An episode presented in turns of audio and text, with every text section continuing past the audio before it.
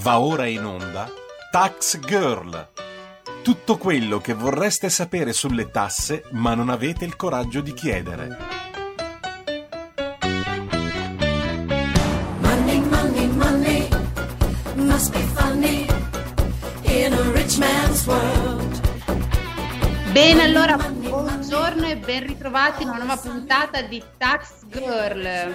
Io sono Giorgia Pacione di Bello e questo è l'appuntamento settimanale di RPL con il fisco. Beh, allora, settimana che ha visto eh, come protagonisti i soliti noti, diciamo, quindi abbiamo sempre i ristori, i cosiddetti ristori o sostegni che dir si vogliano e le varie polemiche che hanno accompagnato anche il primo eh, provvedimento, anzi uno dei primi provvedimenti del eh, governo Draghi e poi anche tutta la questione annosa dei eh, vaccini e le lentezze comunque della campagna vaccinale che sembrerebbe in questi ultimi giorni forse iniziare a ingranare mai dirlo mh, mm, troppo presto. Uh, vi ricordo prima di preannunciarvi il tutto che se volete intervenire in trasmissione potete chiamare lo 02 66 20 35 29 oppure scrivere un WhatsApp al 346 64 277 56.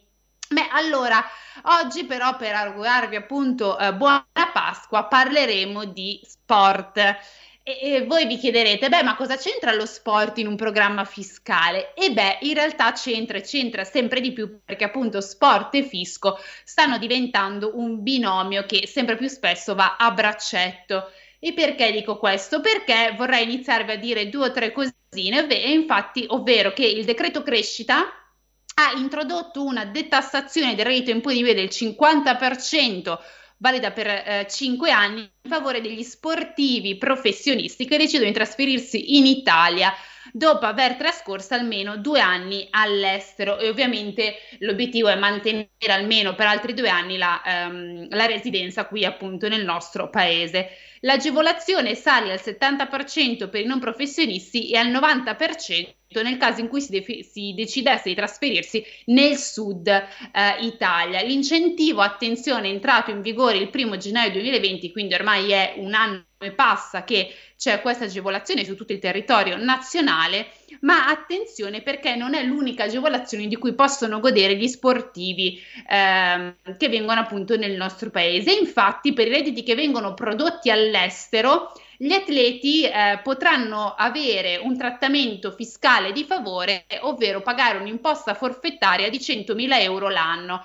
Non so se questo vi richiama molto la norma cosiddetta Cristiano Ronaldo, perché appunto fu proprio uno dei primi calciatori che poi appunto eh, sbarcò alla Juventus che usufruì di questo regime eh, fiscale speciale poi ci fu anche tutta una sorta di piccola polemica eh, appunto in merito a questo negli anni eh, passati ma come mai è così importante questa norma? Beh, eh, perché ha permesso a diverse comunque squadre sportive di pagare meno l'atleta che ovviamente andavano a acquistare dall'estero. Ovviamente qui il richiamo è molto spesso al mondo del calcio perché, molto, perché Adesso io non sono un'esperta eh, calcistica, ma eh, sento anch'io alla televisione che si comprano eh, squadre come Juventus, Milan e compagni, comprano molto spesso giocatori appunto esteri, quindi che non sono italiani. E mi spiego meglio però, ehm, usando anche appunto, vi faccio un esempio, usando anche dei dati che sono stati redatti dallo studio Gabetti. Allora, questo studio specifica come su uno stipendio netto di 2 milioni di euro, le società società potranno avere uno sconto di circa un milione di euro e dunque per uno stipendio netto di 2 milioni fino a prima della norma, quindi di questa agevolazione, i costi in capo alle società si aggiravano intorno ai 3,5 milioni di euro con un costo di 1,49 milioni di IRPEF. Con la nuova agevolazione i costi in capo alla società passeranno da 3,5 milioni a 2,54 milioni, con un aggravio IRFE di 500, vabbè, eh, 39 milioni di euro.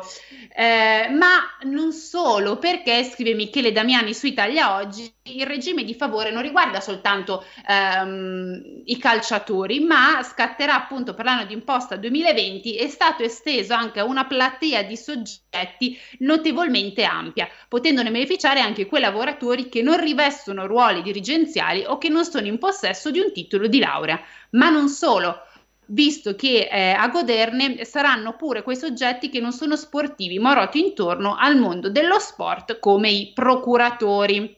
Beh, insomma, allora una norma che ha sicuramente fatto spingere il pedale sull'acceleratore a, a diverse squadre, diversi club calcistici, eh, ma o anche insomma di altri sport, per esempio viene in mente il basket, soprattutto appunto per quanto riguarda, vi stavo dicendo, l'acquisto di talenti eh, esteri. Sembrerebbe dunque appunto che l'Italia stia iniziando ad ingranare eh, sul versante dell'attrattività internazionale. Ehm, perché dico questo? Perché ricordiamo che questa norma fatta ad hoc per gli sportivi, eh, si accompagna poi ad altro una serie di agevolazioni eh, fiscali per attrarre, non so, per esempio se vi ricordate i pensionati ehm, dall'estero, soprattutto nel sud Italia, eh, oppure c'è stata appunto la norma, come vi ho detto prima, ehm, Ronaldo, che poi in realtà era una norma Ronaldo, ma riguardava anche eh, redditi non sportivi, quindi per tutti gli altri, quindi una norma a tira paperone era stata chiamata da noi giornalisti della stampa. Eh, e quindi eh, forse diciamo che ehm, E quello che eh, l'Italia potrebbe aspirare, forse lo sta diventando, ma eh, lo chiederemo meglio appunto al eh, nostro ospite, è che l'Italia stia diventando un vero e proprio paradiso fiscale e forse eh, iniziamo appunto dal, ehm, dal, punto di vista sportivo, ma in sostanza c'è da dire che ehm, anche per quanto riguarda il, il mondo, ehm, perché dico questo? Perché semplicemente l'Italia non è un'isola che, che, che sta da sola uh, all'interno di, che, che naviga da sola e quindi di conseguenza tutto ciò è molto importante avere delle agevolazioni per attrarre capitali soprattutto dall'estero. Eh, di conseguenza, come appunto stavo dicendo mentre che aspettiamo eh, il nostro ospite, eh, è molto importante avere queste norme che attirano capitali dall'estero. A livello internazionale ci sono diversi paesi che fanno una concorrenza fiscale sleale sia all'interno dell'Unione Europea sia all'esterno eh, dell'Unione Europea ehm, e infatti abbiamo i cosiddetti per esempio paradisi fiscali quale per esempio Olanda, Malta, Irlanda e molto altro. E fuori dall'Unione Europea abbiamo un altro bellissimo parterre di anche paradisi non solo fiscali perché si accompagna anche a un clima abbastanza tropicale eh, con palme e mare cristallino. Ma bando alle ciance visto che eh, il nostro ospite è in linea, direi di chiedere direttamente a lui. Vi presento, eh, appunto, parliamo oggi con eh, Michele Damiani, responsabile di diritto e sport su Italia Oggi. Ciao Michele, buongiorno. Buongiorno Giorgia, grazie dell'invito, buongiorno a tutti.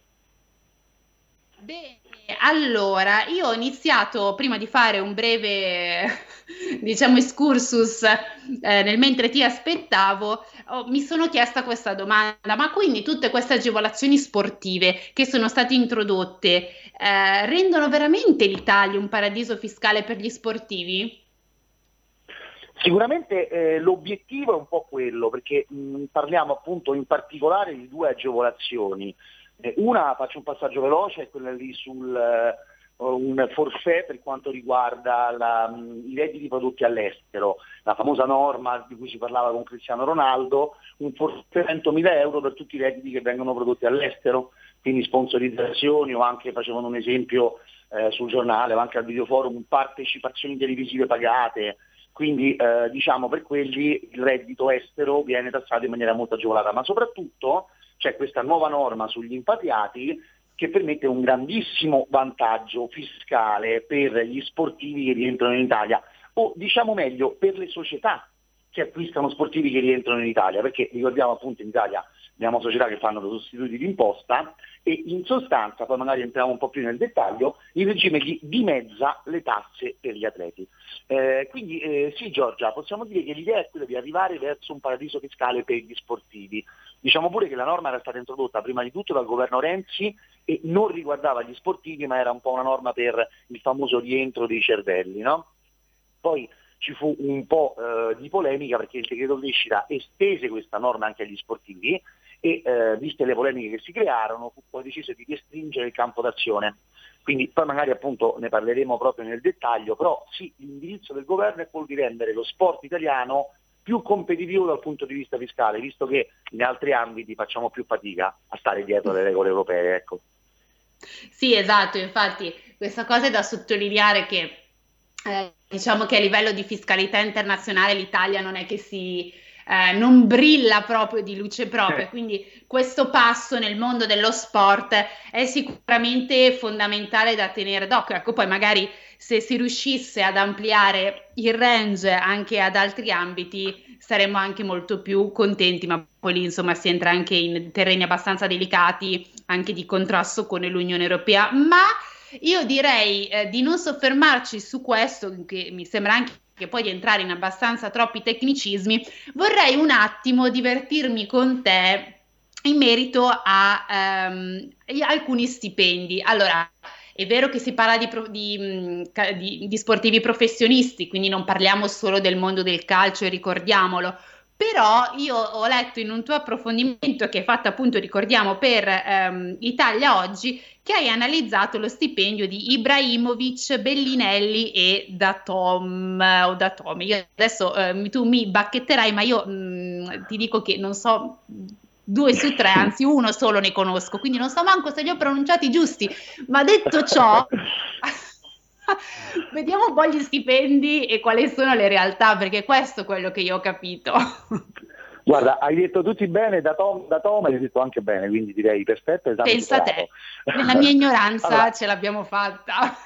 Beh, però dai, posso, posso, andare tranquillo che se dico IRPEF o forfettario so che insomma te sei la regina di questi termini, quindi ecco dai, magari non conosci da Tom, ma sai cos'è un regime forfettario, direi che forse è anche più importante. Ecco. Compensiamo, Comunque, dai, compensiamo. Subito, esatto, inizio subito a dire una cosa, l'agevolazione in pratica prevede eh, la riduzione del 50% dell'imponibile per gli sportivi. Ora mi spiego proprio semplicemente come dicevi te. Mm-hmm. Se uno sportivo guadagna 10 milioni di euro, eh, l'aliquota IRPEF del 43% sarà applicata su 5 milioni di euro, quindi sulla metà di quanto guadagna. Ora ti ho fatto un ragionamento molto semplicistico e al contrario, perché uno dovrebbe partire dall'ordo e poi ricavarsi il netto, no? Però ecco questa è la logica che sta alla base dell'agevolazione, il dimezzamento dell'imponibile per gli sportivi professionisti. Quindi noi abbiamo, nel pezzo abbiamo parlato di Ibrahimovic, Bellinelli e Datome, perché sono tre fra gli sportivi più importanti che sono entrati in Italia eh, quando il regime era in vigore, quindi dal 1 gennaio 2020. E parliamo di sportivi professionisti. Perdonami, faccio un piccolo inciso Giorgia perché magari molti lo sanno ma molti no. In Italia esistono soltanto quattro categorie professionistiche sportive, il calcio, il basket, il ciclismo e il golf. E tutte mm-hmm. al maschile, cioè in Italia non esiste uno sport professionistico femminile. Quindi ci siamo dovuti focalizzare un po' sulla platea degli sportivi professionisti, poi se ci rimane un po' di tempo facciamo un passaggio anche sui dilettanti e quindi sì. abbiamo parlato soprattutto di calcio e basket. Ecco, l'esempio è Facciamo conto che eh, parliamo dall'esempio di Ibrahimovic, il suo stipendio netto sono 7 milioni di euro, ok? 7 milioni due di euro. Due spicci praticamente. De... Cosa scusami? Ho detto due spicci prende. Sì, una cosetta proprio, una cosetta, eh, non, sì. più o meno quello che guadagniamo anche noi, no? Insomma, senza grandi differenze. Sì. Partendo da 7 milioni di euro netti, senza decreto crescita al Milan sarebbe costato più di 10 milioni, con il decreto crescita lo stipendio lordo arriva a 8 milioni e mezzo. Ora immaginatevi quindi che soltanto su un acquisto eh, c'è un risparmio di quasi 2 milioni di euro, soltanto su un ingaggio ovviamente, all'anno tra l'altro. Quindi il Milan può avere un grande vantaggio in cinque anni, ora Ibra è un po' avanti con l'età, cinque anni di contratto non li farà, però già due ne ha fatti, immaginatevi già un risparmio di 4 milioni di euro. E tra l'altro il calcio è naturalmente lo sport che ha bisogno, cioè che ha bisogno, che è più importante, più famoso, è quello che magari sta scontando uh, di più la differenza con gli altri paesi europei. Negli anni 90, anni 80 il calcio italiano, la Serie A era il primo campionato del mondo per distacco, adesso non può essere assolutamente il primo, quindi sicuramente è un incentivo per il calcio, ma io valorizzerei ancora di più l'aspetto legato al basket. Infatti l'Italia anche lì a fine anni 90 era una grande potenza europea, le squadre italiane andavano in finale di Eurolega che sarebbe la Champions League del basket, adesso ah, stiamo avendo una serie di difficoltà. Quest'anno Milano è ai playoff di Eurolega, quindi andata molto avanti, anche grazie all'acquisto, come dicevamo, di Luigi Datome, un ex eh, giocatore del Fenerbahce, ha giocato anche in NBA, che Milano ha potuto attirare a sé anche grazie al decreto crescita. Eh, facciamo l'esempio anche qui.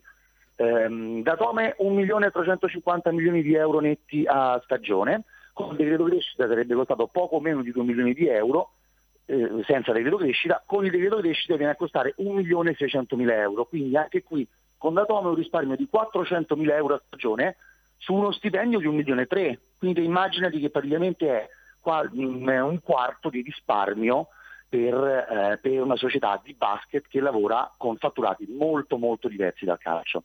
Ecco, immaginatevi quindi un impatto molto molto forte che già si sta, ehm, già sta producendo i suoi effetti con alcuni giocatori che prima non sarebbero potuti arrivare. L'ultimo esempio su Bellinelli, ti dico soltanto, Bellinelli veniva dall'NBA sì. e adesso gioca a Bologna, che è una squadra storica ma in fase di rilancio nel basket. Ecco, immaginati che in NBA lo stipendio minimo è un milione e mezzo di euro. E Anche qui proprio due soldi. Basket, mi eh. diverte eh. molto questa cosa, mi diverte molto. Continua. sì, no, guarda, tanto avevo finito per dire appunto stipendio minimo in NBA un milione e mezzo di euro per il basket. Eh, Datome, che è uno dei, nostri, dei, campioni più importanti del nostro campionato, prende un milione e tre. Ecco per dire un po' la differenza no? dei due regimi. Eh sì, beh, direi che come hai fatto capire tu, infatti questo esempio mh, te l'ho voluto anche far fare, a parte che l'avevi già scritto appunto su Italia Oggi in questo approfondimento, perché rende proprio chiaro quanto è il risparmio, come tu hai detto, dei club calcistici. E soprattutto ha dato la possibilità, come hai spiegato anche per le squadre mh, di basket e eh, di calcio, di prendere giocatori che magari senza questa agevolazione sarebbe stato difficile portare in Italia perché hanno un cachet eh, giustamente anche eh, molto molto elevato. Ti vorrei però eh, riportare con la mente a fine anno, quindi a fine 2020 quando in realtà era successo tutto quel movimento, insomma, tutto quel casino con l'Agenzia delle Entrate, perché l'Agenzia delle Entrate riteneva che il regime agevolativo eh, non potesse, appunto, questo regime agevolativo fiscale di cui stiamo parlando, non si potesse applicare perché mancava appunto un uh, eh, DPCM. Da qui è successo, insomma, si è sollevato un po' anche tutto il mondo legale perché molti avvocati avevano sottolineato che insomma, questa affermazione eh, dell'amministrazione fiscale fosse molto discutibile sotto diversi aspetti, sia per le modalità in cui era stata fatta, perché dicono che le circolari ehm, sono documenti di prassi e non fonti de- del diritto, e sia per eh. quanto riguarda, eh, insomma, state anche molto tecnico i principi di, di, gerarchia delle fonti, perché dicono sì, vabbè, ma un DPCM, una norma di rango secondario, insomma, eccetera. Ehm, e quindi io ti volevo chiedere, tu quando hai seguito tutta questa vicenda, eh, qual è stato, qual è comunque, che, qual è il tuo pensiero al riguardo? Allora, mh, noi ne avevamo parlato anche spesso prima, sia su Italia Oggi, ma anche io e te in particolare, insomma, è un po' il tema di chi scrive di fisco, no? Quello dell'agenzia, dell'agenzia centrale che sta diventando sempre più un organo quasi eh, legislativo, cioè che è quasi una funzione legislativa, infatti poi le circolari diventano quasi norme di legge, no? Ecco, su questo potresti fare esatto, una puntata di 10 sì. ore e raccontarcelo. Quindi su questo io mh, mm, parto dalla fine, cioè nel senso eh, il DPCM, l'Agenzia delle Entrate difficilmente può secondo me dire una norma approvata che da due anni è già in vigore perde i suoi effetti perché non viene approvato un DPCM quindi parto proprio dal, dall'aspetto finale, ma se ricostruisco un attimo la cosa, giuro che ci metto due minuti, vedrei che è ancora più paradossale questo aspetto qua, perché, come ti dicevo, l'agevolazione sugli impatriati era stata introdotta dal governo Renzi. Il governo Renzi prevedeva un'agevolazione più bassa, adesso vado però a memoria, perdonatemi se faccio degli errori, ma all'inizio era il 30% di agevolazione, quindi si calcolava il 70% del proprio imponibile. Guadagni 10 milioni di euro, io ti applico l'aliquota su 7 milioni di euro.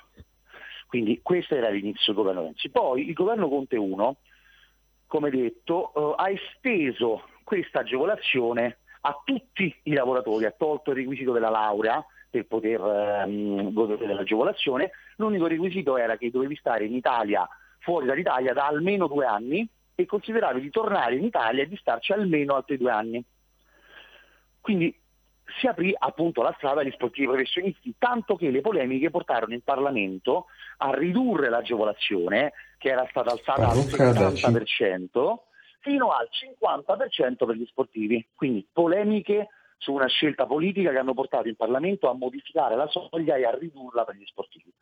Ora, in Parlamento, per andare, insomma, per seguire anche queste polemiche, è stato introdotto un ulteriore contributo. Ora, gli sportivi professionisti potranno godere dell'agevolazione, ma dovranno versare uno 0,50% del proprio stipendio per un fondo che andrà a alimentare il settore giovanile. Piccola specifica, saranno pochissimi soldi che verranno persi e quindi non daranno nessun aiuto al settore giovanile in realtà. Però ecco, po' di demagogia, abbiamo messo questo contributo per gli sportivi. Il contributo per gli sportivi doveva essere regolato mm-hmm. da un DPCM, che è il famoso DPCM sì. della discordia. Ora, il decreto crescita è del 2019, mi sembra, anche qui vado a memoria. Sì, eh, sì, sì, sì, 2019. Ecco, perfetto.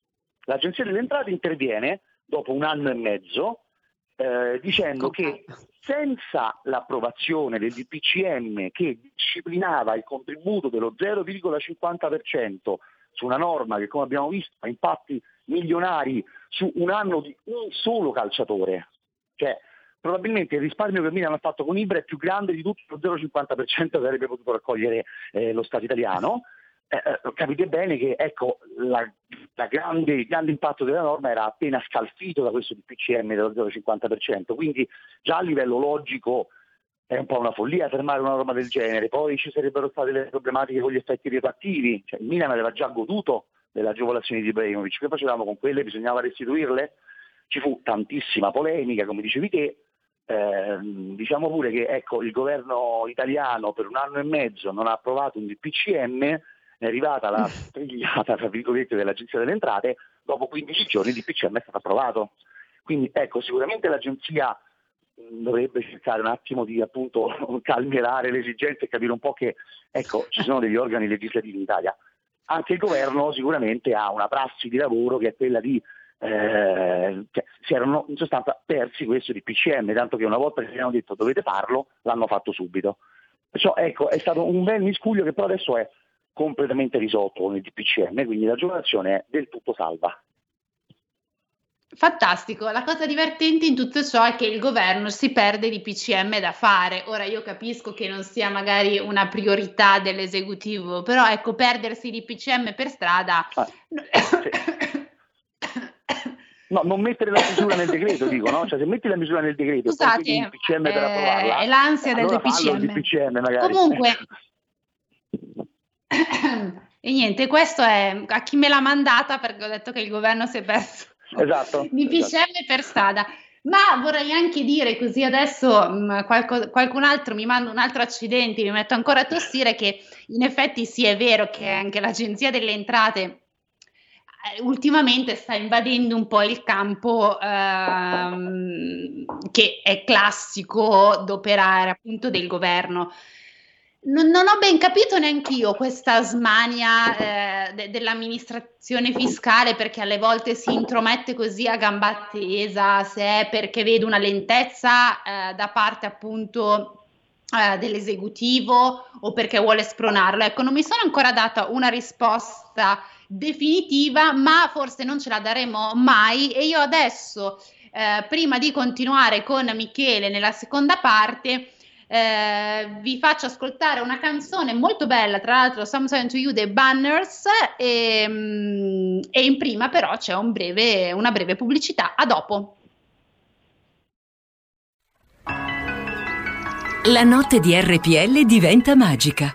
Lasciati emozionare. Un mondo di musica per risvegliare le tue emozioni, per viaggiare alla ricerca della passione, dell'energia e della magia della musica. RPL. La tua radio.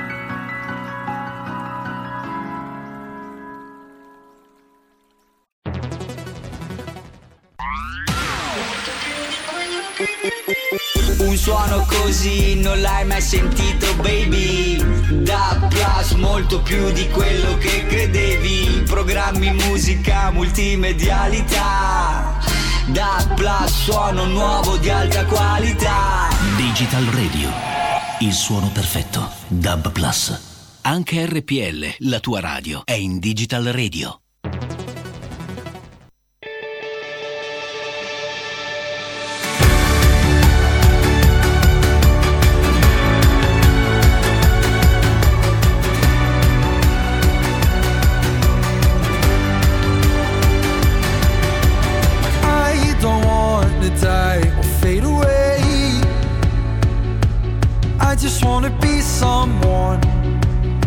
just wanna be someone. Dive and disappear without a trace. I just wanna be someone. Well, doesn't everyone? And if you feel the great dividing, I wanna be the one you're guiding.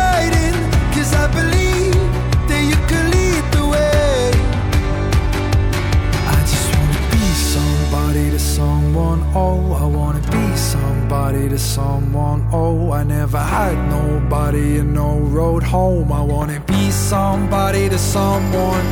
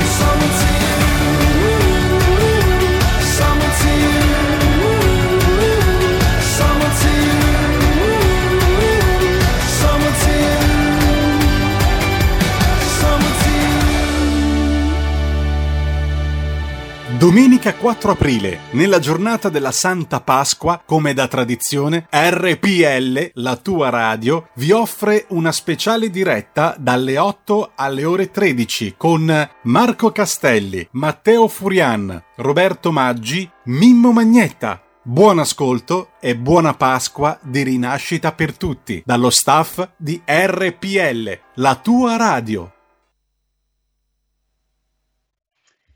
Bene, allora eccoci di nuovo in onda. Io sono Giorgia Pacione di Belle e questo è Tax Girl.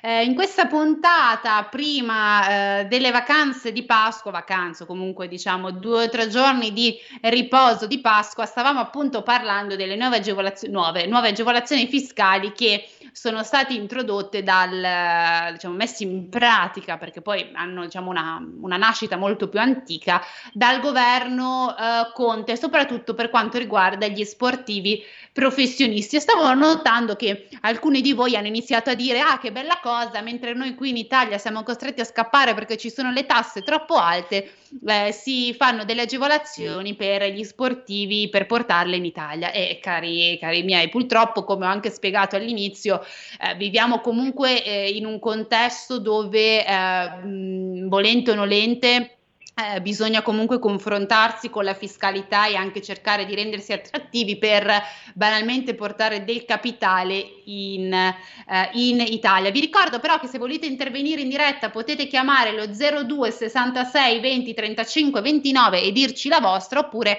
scriverci tranquillamente un WhatsApp al 346 64277 56. Bene, allora la prima parte ehm, stavamo appunto parlando con, Damia- eh, con Michele Damiani mentre io mi stavo anche strozzando eh, di come l'Agenzia delle Entrate eh, fa comunque ultimamente delle ingerenze ehm, mettendo anche diciamo uno sgambetto, comunque intervenendo a gamba tesa eh, verso appunto l'esecutivo, non abbiamo ancora capito i motivi, almeno io e Michele ci stiamo ancora interrogando, immagino notti insonne soprattutto di Michele su questo motivo, ma ehm, bando alle ciance, questo qui resterà un dubbio amletico, a meno che eh, i nostri amici dell'amministrazione fiscale ci vogliono comunque rispondere, ma eh, io in realtà ti vorrei chiedere, Michele, abbiamo parlato di queste agevolazioni, le abbiamo spiegate, abbiamo spiegato anche eh, il beneficio, quindi lo sconto fiscale enorme che hanno i club calcistici, eh, calcistici e insomma di tutti gli sport eh, professionisti nell'attirare appunto atleti. Ma ti vorrei chiedere, ma tu per caso hai dei riscontri che questa misura ha effettivamente aumentato il flusso di calciatori barra mh, insomma giocatori e atleti eh, dall'estero verso l'Italia e quindi di conseguenza che ha avuto anche eh, una maggiore entrata di capitale?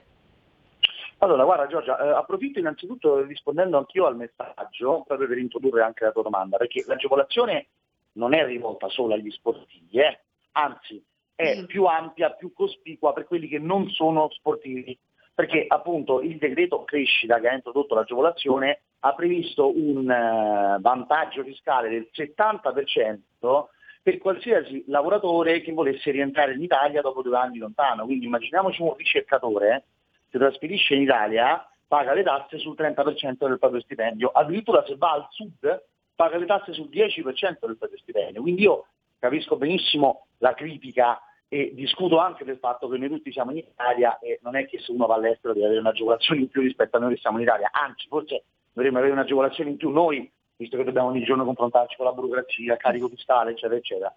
Però ecco, detto questo, una cosa non esclude l'altra, quindi io mi auguro che arrivino agevolazioni anche per noi che siamo qui, però non leverei le agevolazioni per far tornare le persone qui, perché come dicevi giustamente te, le persone che tornano poi sono maggior gettito e quindi aumento di costi, aumento di entrate per l'erario, oltre che aumento di entrate pubblicitarie, insomma si crea poi, sono quei classici investimenti che magari permettono di avere una crescita esponenziale. Ecco. Ehm, No, no, esatto, a- assolutamente. Infatti questa cosa è molto importante, è fatto bene anche a sottolinearla perché fa parte del pacchetto appunto rientro eh, dei cervelli, insomma, rimpatriati, Esatto. insomma, come, come si vuol dire ed è molto importante appunto per, ehm, soprattutto come dicevi tu, hai fatto l'esempio del, ehm, del ricercatore, del professore universitario, eccetera. Prima di continuare però e farti dire appunto se hanno avuto degli effetti, vorrei un attimo ascoltare ehm, un ascoltatore, scusate il gioco di parole. Ciao, buongiorno.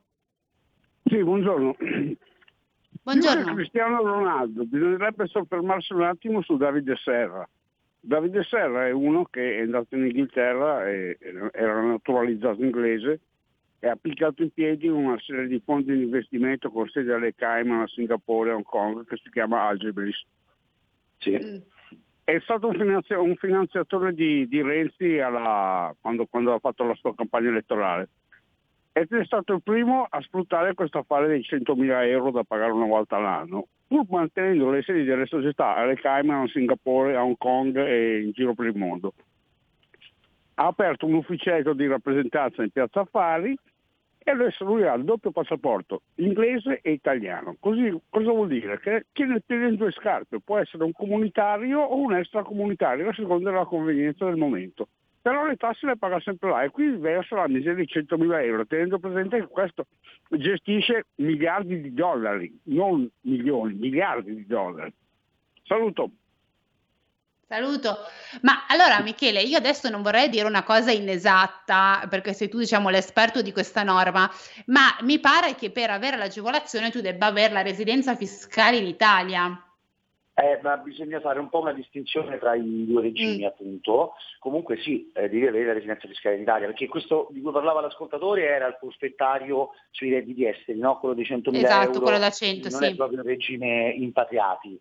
Eh, quindi, detto questo, residenza fiscale in Italia o no, eh, eh, il regime si presta assolutamente a delle storture. Ora il eh, commento dell'ascoltatore è, è- è calzante da questo punto di vista, perché fra i due si è creata molta più polemica sul regime degli impatriati, quando in realtà quello più problematico probabilmente è proprio il forfettario per i redditi prodotti all'estero, perché redditi prodotti all'estero possono essere anche infiniti ed è comunque un forfettario. Qui rimaniamo sempre con una riduzione, ma almeno in una specie di ottica, mi perdoneranno i fiscalisti e i tributaristi che dico questa roba su una misura non adatta, però è un po' progressiva, come dire, nel senso comunque alla fine te più guadagni, più comunque paga l'erario, lì invece con 100.000 euro esteri qualsiasi cosa guadagni comunque è un forfettario, quindi sicuramente la norma si presta a delle storture.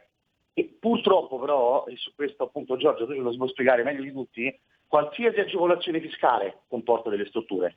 Quindi uno dovrebbe fare una somma tra i benefici e le strutture che vengono e non buttare, come si dice sempre, il bambino con l'acqua sporca, perché magari appunto agevolazioni possono migliorare il contesto generale di tutti, purtroppo rimarranno sempre alcuni personaggi, io poi sinceramente la situazione di terra non lo so, quindi non vorrei neanche espormi, ecco, perché proprio non la conosco, mi dispiace, potrei parlare più di quelle di alcuni sportivi, eh, però ecco, levando terra, tornando a Ibrahimovic, Ibrahimovic non ha certamente bisogno di risparmiare un milione di euro l'anno, due milioni di euro l'anno, perché ha fatto vent'anni di carriera.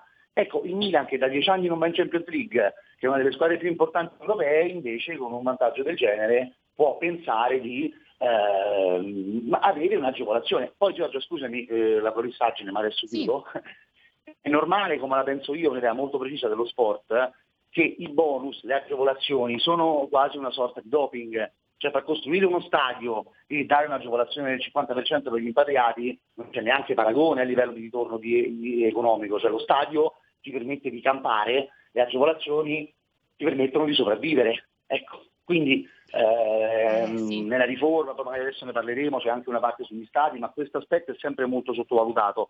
Ma in Italia in generale si preferisce sempre un po' agire mh, rapidamente con bonus che abbiano subito un effetto e che quindi magari portino subito un dividendo alle urne, invece di andare con interventi un po' più strutturali che poi magari eh, ecco, pagano fra 5-6 anni. Quindi eh, io capisco anche Sì. l'ascoltatore del suo punto di vista, diciamo, mettiamola così. No, no, ma hai assolutamente ragione. Eh, diciamo che ormai è un modus operandi in Italia, mm, ma non peraltro adesso io poi non voglio ammorbare, poi sentiamo il prossimo ascoltatore, ma la riforma fiscale eh, banalmente è per questo, cioè siamo arrivati allo stremo, siamo arrivati a un sistema fiscale che è totalmente eh, incasinato, caotico, burocratico, dove non si trova la testa con la coda, detrazioni, bonus.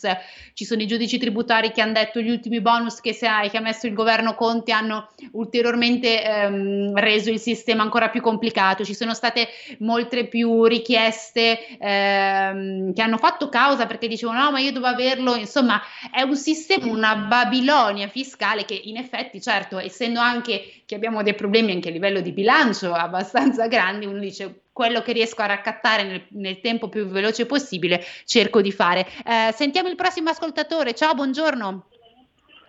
Buongiorno, Buongiorno. Eh, Giorgio, posso intervenire? Sì. Certo, sì, sei in onda. Ecco, ascolta, ehm, tele- sono un piccolo imprenditore di Brescia, Eh, non so perché se ho perso qualche trasmissione eh, delle vostre che parlava dell'IRAP, perché io invitavo a tenere una trasmissione eh, su, questo- su questa imposta eh, che ritengo eh, una follia. Ehm, eh, il problema è che eh, il 98% degli abitanti italiani, quando sentono gli imprenditori che si lamentano di una tassa come quella dell'IRAP, pensano che sicuramente c'è il solito imprenditore che non vuole pagare le tasse. Mentre invece bisognerebbe spiegare bene a tutti gli italiani che quella bravissima persona dell'onorevole Vincenzo Visco, bravissimo, nel 1997 ha istituito questa imposta. Con questa imposta si, si paga anche se un'azienda è in perdita. Io vorrei che fosse dedicato un particolare eh, momento per questo argomento. La ringrazio. Grazie, grazie a lei. Eh, tra l'altro ricordo a tutti gli ascoltatori che possono scrivere direttamente alla mail eh, della radio per appunto proporre temi o, eh, o, altro, ma partirei subito con l'altra chiamata. Ciao, chi sei? Buongiorno. È caduto Pronto, il nostro secondo amico che era in attesa. La seconda chiamata purtroppo è caduta. Ah, ok, niente, vabbè, game over anche per la seconda chiamata. Nel caso ci richiameranno e siamo qui ancora per qualche minuto. Michele, quindi torniamo alla domanda eh, con cui ti avevo lasciato. Hai appunto dei dati o dei riscontri che questi regimi hanno effettivamente portato un, un benessere, chiamiamolo così, essendo molto vago. Guarda Giorgia, sorridevo perché veramente l'IRAP è l'imposta maledetta, non ho trovato neanche una persona, un imprenditore che, che non dicesse che è un'imposta maledetta, sappiamo bene purtroppo che si paga anche se uno non produce, quindi vabbè, di questo te ne occuperai te, immagino. Tra- ma no, sicuramente. Tra l'altro, ehm, non sono voluta entrare nel merito perché se no qui apriamo appunto parlare, un altro eh. cassetto e non lo chiudiamo più. Ma ci sono state recentemente delle audizioni dove si chiedeva l'abolizione. E adesso non dico il nome di chi ha detto no, no, non si può togliere assolutamente. Comunque era un esponente abbastanza di spicco. Ma Ecco, lascio con questo torniamo. suspense per la prossima. Torniamo invece alla domandona. Sì. Allora, ehm, ti posso dire, sicuramente per esempio il mondo del basket italiano sta avendo un grandissimo eh, ritorno da questa agevolazione ed era probabilmente il mondo tra i professionisti che ne aveva più bisogno. Il golf è un campo un po' particolare, nel ciclismo siamo sempre abbastanza competitivi anche se lì poi le distanze con le grandi squadre eh, sono probabilmente incolmabili perché lì c'è più un discorso di sistema di sistema sport che in Italia sappiamo è sempre un pochino difficile da mettere in piedi, però ecco campiamo lì con una grandissima passione del popolo italiano per il ciclismo. Eh, nel basket abbiamo visto giocatori veramente importanti che fino a 3-4 anni fa potevamo semplicemente sognarci in Italia, quindi in Italia appunto l'ultimo esempio è di Bellinelli che ha avuto dei mesi di ambientamento un po' complicati ma adesso sta sfornando grandi prestazioni e che rimarrà in Italia almeno un altro paio d'anni.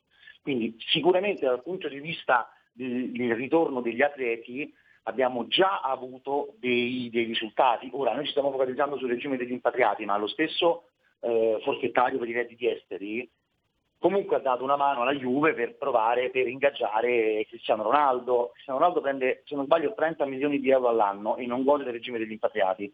Quindi di certo ecco, eh, la Juve già paga tante tasse sul, sul portoghese, però un incentivo a permettere al portoghese di fare l'ultima parte di carriera importante in Italia è stato dato anche da questo regime. Quindi iniziamo a dire che il regime aiuta sicuramente lo sport e lo sport porta poi più entrate, maggiori entrate fiscali, maggiori entrate di sponsorizzazione.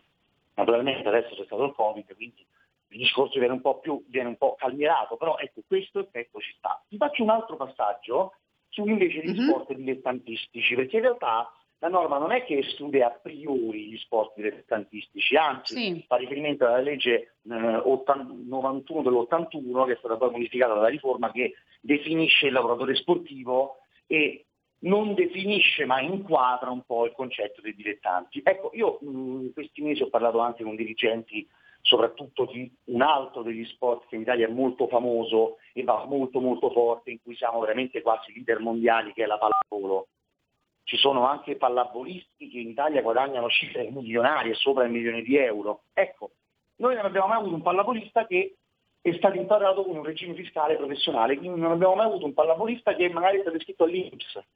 E quando ho chiesto alla, mh, al delegato della, non della federazione, ex delegato della federazione, ma questo- questa agevolazione non può essere un incentivo a spingere la pallavolo verso il professionismo, visto che risparmierebbero, poi avrebbero una misura agevolativa? Lei mi ha detto assolutamente Certo. no, perché essere dilettanti ci implica la non iscrizione all'Inps. Ora faccio veramente un ragionamento banale, un calcolo anche sbagliato, però immaginatevi che tendenzialmente la contribuzione Inps vale un terzo dello stipendio, no? Quindi tu, per quelli che vengono dall'estero puoi risparmiare anche il 70%, ma per quelli che prendi in viaggio in Italia hai un più 33, diciamo, mettiamola così. Quindi mh, è una cosa che secondo lei per il mondo della pallavolo non è sostenibile. Ecco, quindi qui bisogna fare una riflessione. La misura è sbagliata o il mondo dello sport italiano dovrebbe cercare di andare verso una professionalizzazione invece che continuare a campare sulla possibilità di avere dei dilettanti che poi guadagnano cifre milionarie? Ecco, questa è una mia riflessione, ci sono molti rappresentanti dello sport che mi direbbero sì, però bisogna considerare anche la sostenibilità economica, se non ci sono i soldi le Certo, scuole di pallavolo chiudono. sì. Allora, mi dicono che c'è, prendiamo l'ultima chiamata, quindi sentiamo l'ultimo ascoltatore. Ciao, buongiorno. Buongiorno, sono Lamberto, chiamo dalla Buongiorno. provincia di Como. Senta, io ho seguito la, la- la vostra trasmissione. A proposito di quei eh, lavoratori che sono tanti milioni che vivono all'estero e hanno il passaporto italiano e vivono là, eh, in- negli Stati Uniti, in Inghilterra, però pagano le tasse là loro, no? E hanno il passaporto italiano. Però quando vengono in Italia a passarsi la vacanza, hanno tutti i diritti come noi italiani, perché loro hanno il passaporto italiano. Io riterrei giusto, visto che tu vivi là, fai la tua vita, hai figli, la famiglia, paghi le tasse negli Stati Uniti. Dico- guardi un esempio, Rampini, il giornalista, no? pubblica i libri in Italia, però vive negli Stati Uniti e paga le tasse là. Però noi gli rendiamo al signor Rampini le vendite, no? Allora, perché di- tu paghi le tasse, va bene, allora per il passaporto tu devi dare un tot per cento di quello che dichiari là per il passaporto italiano, se vuoi mantenere il passaporto italiano, se no cambi cittadinanza.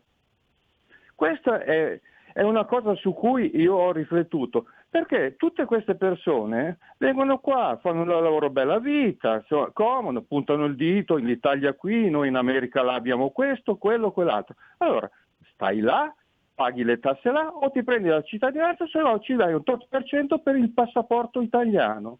Questo è il mio parere, vorrei sentire un vostro commento, grazie.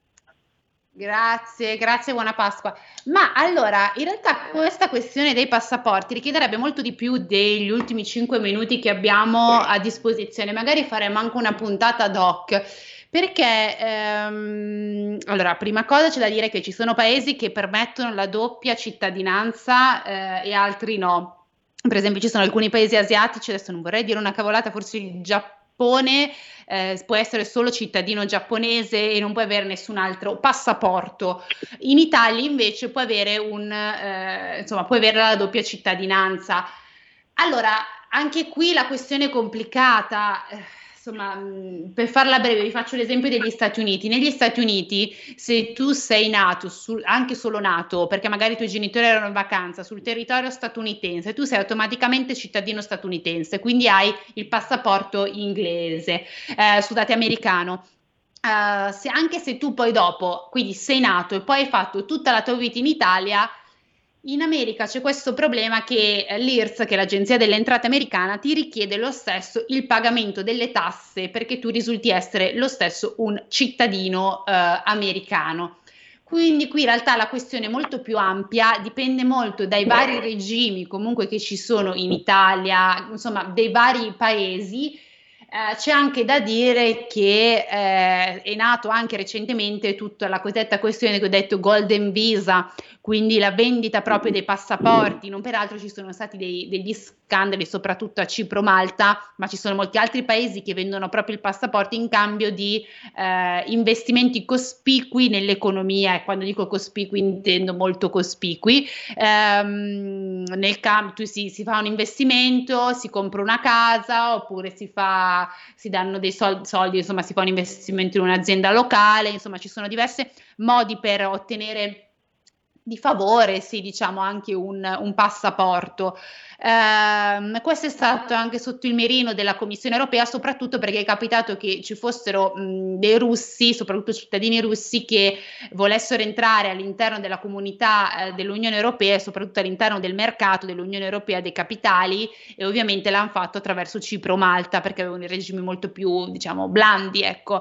Eh, detto ciò, io purtroppo non mi posso dilungare oltre, però mi pare uno spunto molto interessante che magari tratteremo appunto in una prossima puntata, quindi ringrazio anche l'ascoltatore. Eh, io ringrazio anche Michele Damiani che tra l'altro vorrò rinvitare se lui ovviamente accetta per continuare a parlare di questo tema perché non l'abbiamo eh, diciamo esaurito del tutto, quindi grazie ancora Michele. Grazie mille a te, quando vuoi ci possiamo sentire, sarà proprio problema è un piacere. Quindi grazie, ringrazio anche tutti voi all'ascolto, io vi auguro buona Pasqua e buona anche Pasquetta. Ciao e buon weekend a tutti. Avete ascoltato Tax Girl.